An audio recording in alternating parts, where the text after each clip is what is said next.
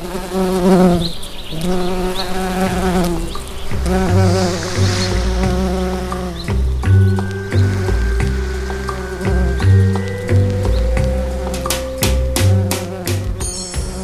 här är en musikfri podcast av Vegas sommarpratare 2017. Vi börjar våra svenska timmar vanligen med ett ordförhör. En banan, bananen, bananer, bananerna. Tredje deklinationen är i pluralis. Läraren var gammal och hennes pedagogiska metoder var ännu äldre. Timmarna var tråkiga, tråkigare, tråkigast. Om någon då hade sagt att jag en dag blir professor vid ett svenskspråkigt universitet och att jag kommer att byta mitt modersmål till svenska för att försvara det här underbara språket hade jag nog bett denne att dra någonting gammalt över sig. Om någon dessutom hade påpekat att jag kommer att vara gift med självaste Svenska folkpartiets ordförande skulle jag ha skrattat en vecka. Jag heter Elina Pirjataniemi och jag är din sommarpratare idag.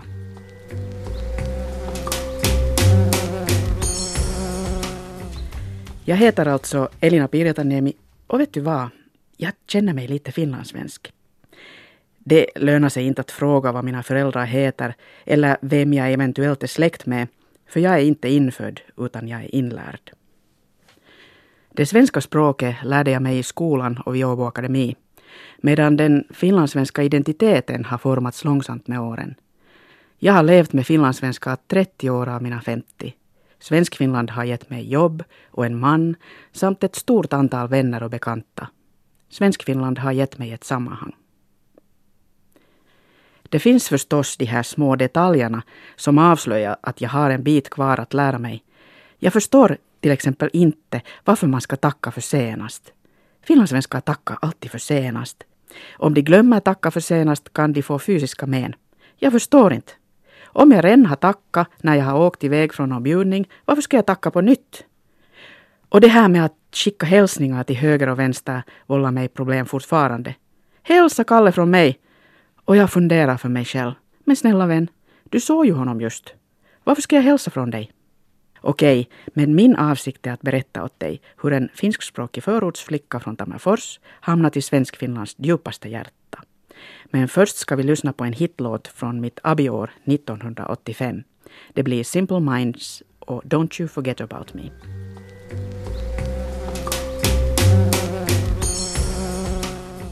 I livet handlar mycket om tillfälligheter. Mitt gymnasium var granne till Svenska Samskolan i Tammerfors. Gymnasister från de här skolorna blev bekanta med varann, festade tillsammans och sånt. Många av mina svenskspråkiga vänner i Tammerfors var på väg till Åbo Akademi efter gymnasiet, till ett universitet som jag aldrig hade hört talas om. Eftersom jag tyckte om språk och drömde om att bli diplomat tog jag reda på vad Åbo Akademi kunde erbjuda. Studier i folkrätt och internationella relationer lockade. Och när en av mina svenskspråkiga kompisarna gick och sa till mig att jag aldrig kommer igenom språkprovet i svenska var planen klar. Jag har sydösterbottniska rötter. Säger du till en österbottning att han eller hon inte kommer att klara av något kommer österbottningen ge sitt allt för att visa att du har fel. Jag utgör inget undantag. Så jag tog ett mellanår, jobba och plugga på nytt alla gymnasieböcker i svenska. Jag läste enbart svenska böcker. Det blev mycket deckare. De funkar väldigt bra om man ska lära sig språk. Man vill ju gärna förstå allt för att kunna knäcka nöten så att säga. Språkprovet vållade inga stora bekymmer. Men den tidens skolsvenska hade inte tränat mig tillräckligt mycket i kommunikation, vilket jag märkte när studierna började. Det var en otroligt jobbig höst. Jag är en social människa, jag pratar mycket snabbt och gärna. Att vara den som inte hinner med i diskussionerna kändes tungt. Mina nya intressanta studiekompisar snackade väl levat om någon viktig samhällsfråga och jag hade en åsikt också. Men när jag hade formulerat i huvudet den perfekta meningen med ordet inte på rätt plats hade debatten rusat vidare till följande tema. Varje kväll gick jag till min studentlya med ett löfte i tankarna. Imorgon börjar jag prata. Imorgon. Det spelar ingen roll fast det blir fel. Klumpen i halsen var ofta ganska stor.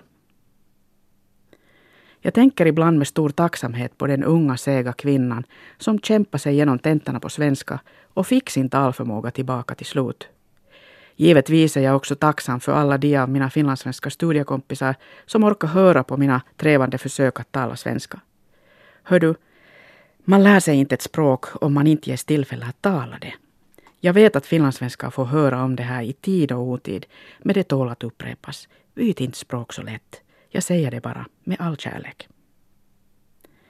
Med facit i hand är det inte heller så tokigt att jag var tvungen att jobba hårt för min svenska. Idag är jag funktionellt tvåspråkig och det är något som jag själv har åstadkommit genom otaliga försök och misstag. Man lyckas bara genom att våga misslyckas. Ellen Henderson sjunger vackert om det här i låten Giants som du nu får lyssna på.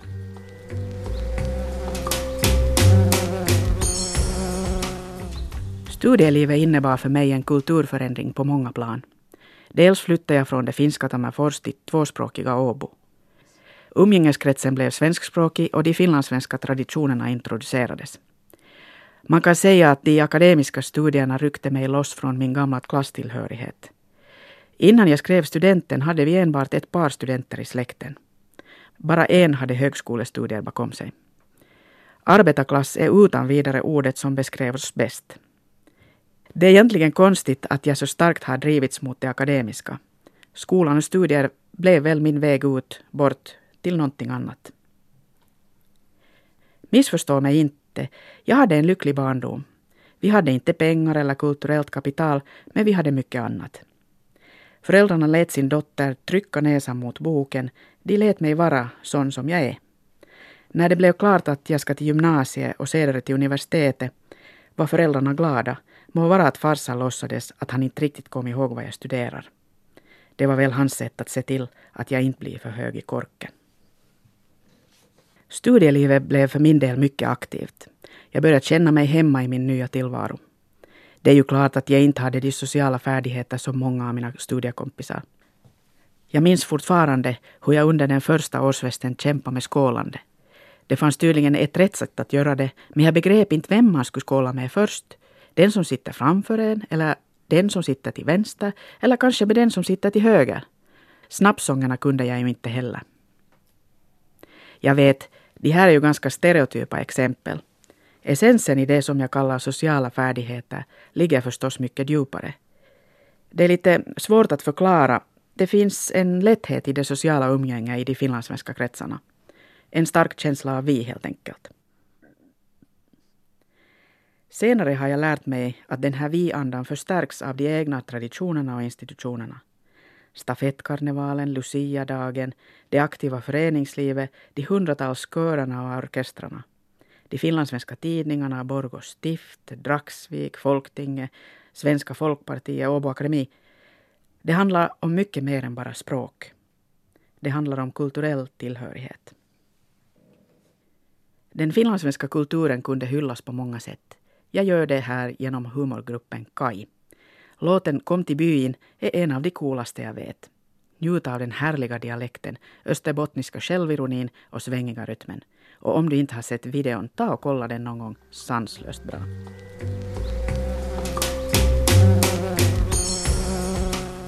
Du lyssnar på Elina Pirjataniemi, en finskspråkig förortsflicka som nu för tiden identifierar sig som någon slags finlandssvensk akademiker. På visitkortet står det professor i statsrätt och folkrätt vid Åbo Akademi, föreståndare för Institutet för mänskliga rättigheter. Min väg till Svenskfinland gick alltså via Åbo Akademi. Där träffade jag också min långvariga äkta hälft Stefan Wallin, eller Steffi som han kallas. Två människor med ambitioner och samma sjuka sinne för humor mötte varann. Vi gifte oss i augusti 1995 i Vasa trefaldighetskyrka. Bröllopsfesten ordnades faktiskt tro eller inte på självaste Strömsö. Det här med att det inte gick riktigt som på Strömsö har en särskild betydelse för oss. I juni 2006 blev Steffi vald till Svenska folkpartiets ordförande.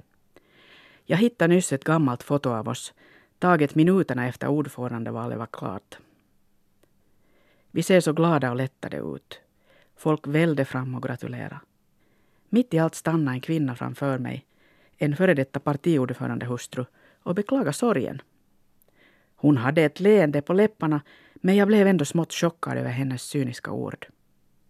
I motsats till mig visste hon vad hon talade om. Det är nämligen mycket roligare att bli partiordförande än att vara det. Den som delar livet med en människa som når en position i politikens toppliga måste lära sig att förhålla sig till det politiska livet. Det finns förstås många sätt att göra det, men en sak är klar. Du måste vänja dig vid att stå i kulisserna. Scenen är inte din. Jag kan erkänna att det var svårt för mig i början. Jag är van vid att synas och höras och jag är van vid att ta och få plats. Att mitt i allt bli ett bihang, någonting som man noterar närmast av artighet, ja, det var nog en ny upplevelse. I början kunde särskilt den äldre generationens karlar fråga huruvida frun har stannat hemma eller rent av jobbar. För en som arbetat hårt för sin akademiska karriär var frågan förstås en direkt provokation. Stackars karlar, många av dem fick ett sällsynt syrligt svar till sin välmenta fråga. Jag bestämde rätt fort att jag engagerar mig i Steffis politiska uppdrag så mycket att folk minns att han har en familj. Det betydde att jag deltog i olika slags tillställningar och på partidagen var jag förstås med från första stunden till den sista. Jag var närvarande för att kunna se till att politiken inte tar allt. Som bonus fick jag en massa trevliga nya bekanta. Och till alla dessa partiaktiva vill jag spela en låt som skulle ha fått alla till dansgolvet på partidagssupén, ja, till och med kanske en och annan före detta partiordförande. Det blir Pet Shop Boys, Always on my mind.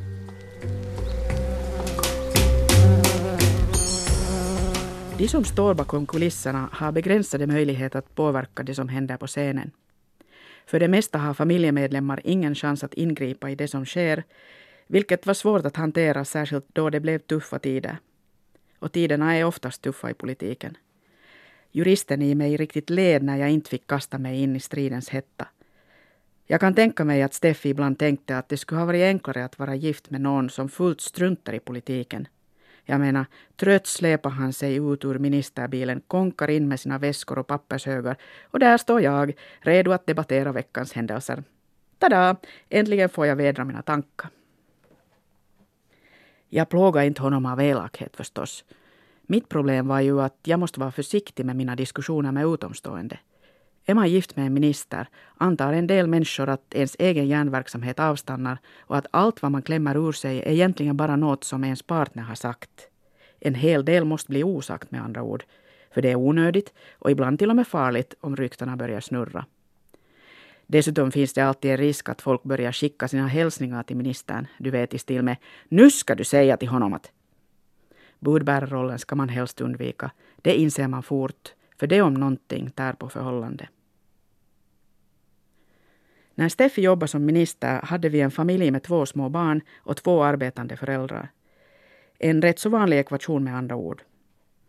Det faktum att jag jobbade vid ett universitet, först vid Turun yliopisto och senare vid Åbo Akademi, underlättade det dagliga pusselspelet. Medan en toppolitiker inte har särskilt stor kontroll över sina arbetstider hade jag en viss möjlighet att flexa. Men så här efteråt tänkt måste jag konstatera att vi kämpar hårt bägge två. Allting har sitt pris. Under åren förlorade vi kontakten till en del vänner. Tiden räckte helt enkelt inte till allt. Det är jag uppriktigt ledsen över, även om jag anser att vi använde vår knappa tid så som det då var klokast. Som en liten symbolisk gest vill jag nu spela en låt som borde väcka roliga minnen hos de gamla vännerna. Det blir någonting smått oväntat, nämligen självaste Harry Brandelius och Tulipan. Vi hade under studietiden ett midsommarsällskap som brukar segla runt Åboland under midsommarhelgen. Den enda officiellt tillåtna musiken ombord var Harry Brandelius. Du kan säkert ana dig hur man blir efter flera dygn ombord med Harry och enbart Harry.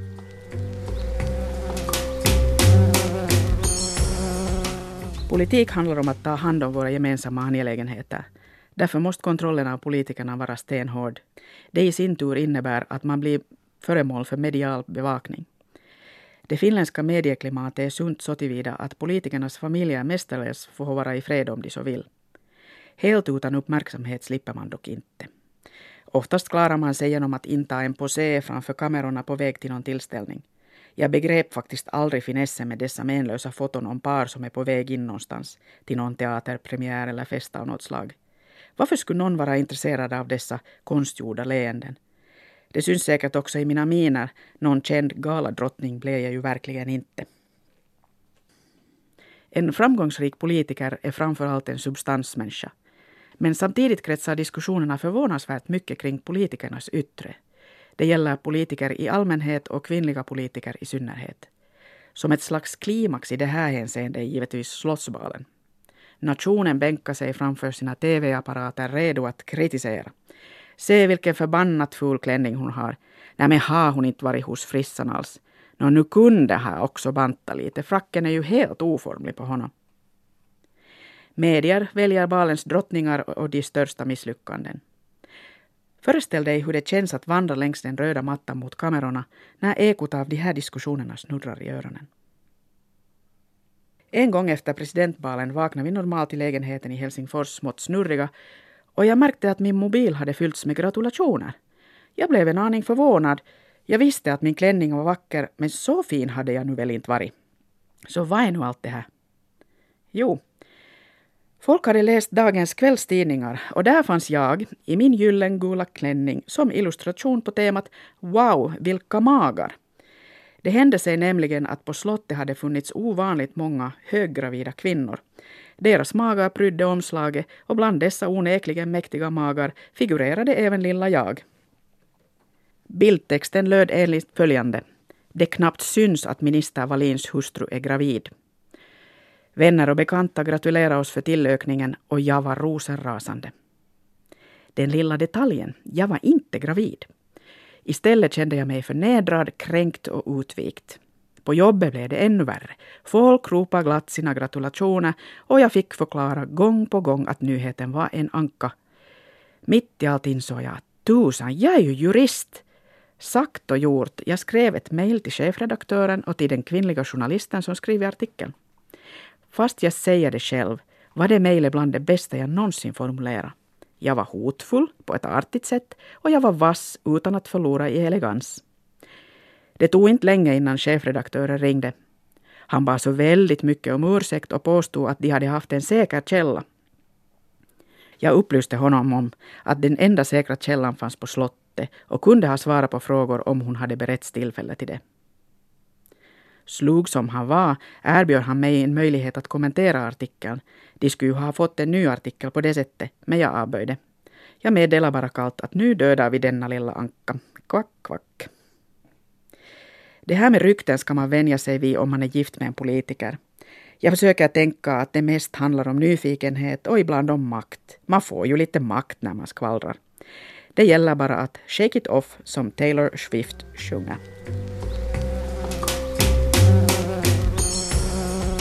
Offentlighet går inte att hantera, men den stora mediala offentligheten kan man förhålla sig till på något sätt.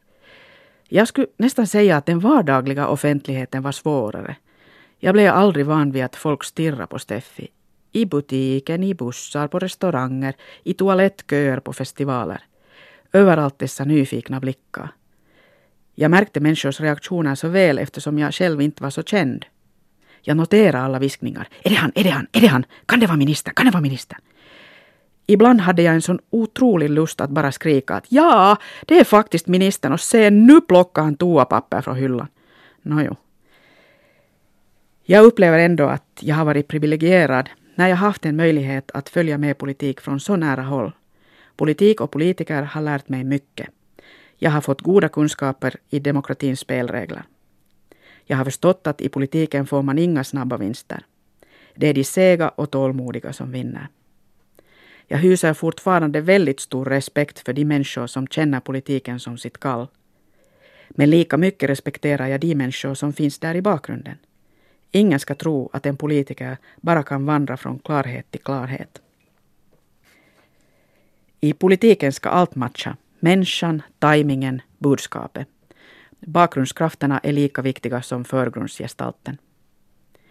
Vi är inte gifta längre, Steffi och jag, men jag skulle säga att vi var ett bra team då det begav sig. Och det finns bara en låt som kan spelas här, ABBA, The Winner Takes It All.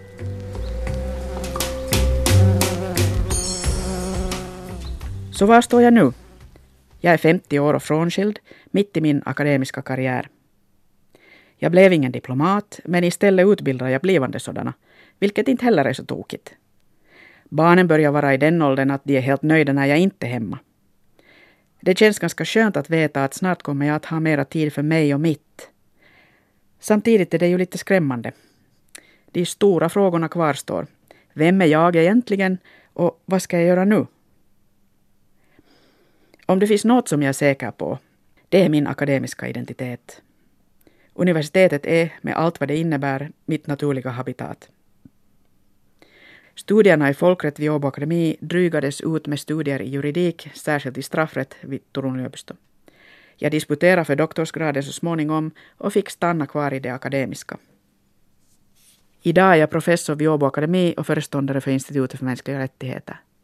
Inget jag kunde föreställa mig under Gullnäpshösten vid akademin. Jag stortrivs i mitt jobb. Jag inser nu att jag skulle ha varit alldeles för frispråkig som diplomat, men en professor får säga vad hon vill. Nästan. Min rastlöshet kommer också till sin rätta i det akademiska. Jag är inte länge nöjd med det som jag har åstadkommit, men det är bara bra. Rastlösheten driver mig vidare för att söka nya vägar. Och det är ju poängen med vetenskapen. Jag sa tidigare att jag känner mig finlandssvensk. Jag vet inte om jag uppfyller alla kriterier, men ett centralt kriterium tycks jag i alla fall uppfylla.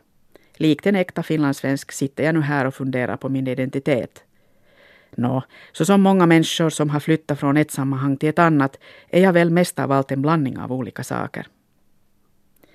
Jag vill betona att jag tycker att det är fint med människor som har väldigt stark anknytning någonstans. Samtidigt accepterar jag att mitt eget liv är lite oklart i konturerna. Länge var allt i mitt liv väldigt utstakat. Familjen, barnen, vardagen. Det blev midsommar, det blev jul. Skilsmässan bröt mönstret även om det skulle väl ha brutits hur som haven när barnen flyger ut. Jag trodde aldrig att jag skulle känna mig så här, mitt i livet. Jag är väldigt medveten om att det finns mycket i mitt liv som jag inte behöver. Något nytt håller på att börja och jag på något sätt behöver utrymme omkring mig. Det har säkert att göra med livssituationen. Jag har byggt boet och nu börjar det vara dags för var och en att lämna det. Helt fri blir jag förstås aldrig. En mor skuggar ju sina barn hela livet ut, vare sig de vill det eller inte. Det här med moderskap har alltid betytt mycket för mig. När jag ser bakåt kan jag konstatera att jag har försökt, enligt bästa förmåga, pendla mellan jobbets och familjens förväntningar. Ibland har jag lyckats bättre och ibland lite sämre. Jag har varit tvungen att erkänna att det är helt okej okay att göra det mesta ganska bra eller till och med ditåt om man satsar fullt då det gäller. Barnen överlever i ett hushåll där man inte har dammsugit på en vecka eller två, men de överlever inte utan kärlek. Jag byggde upp min karriär under de åren barnen var små. Tidsmässigt blev det bara så. Det har gällt att prioritera och ta risker. Vill man avancera måste man sträva efter sånt som man egentligen inte ännu klarar av. För en småbarnsmamma kan det kännas övermäktigt. Till alla unga och utbildade kvinnor med drömmar vill jag säga en sak. Det fixar sig på sätt eller annat. Men tro aldrig att du blir en lycklig människa om du når det ena eller det andra inom karriären. Det funkar inte så. Du har idag lyssnat på Elina Pirjataniemi. Jag är glad att du ville höra på min berättelse som blev väl ett slags halvtidsredovisning. Min resa hittills har lärt mig en sak. Livet har en benägenhet att överraska. Livet kan inte planeras, livet måste levas. Jo visst, det är svårt. Jag vill tro att det som ännu finns framför mig är någonting spännande. Vi avslutar med min kraftlåt som har en alldeles särskild plats i mitt hjärta. Coldplays Adventure of a Lifetime.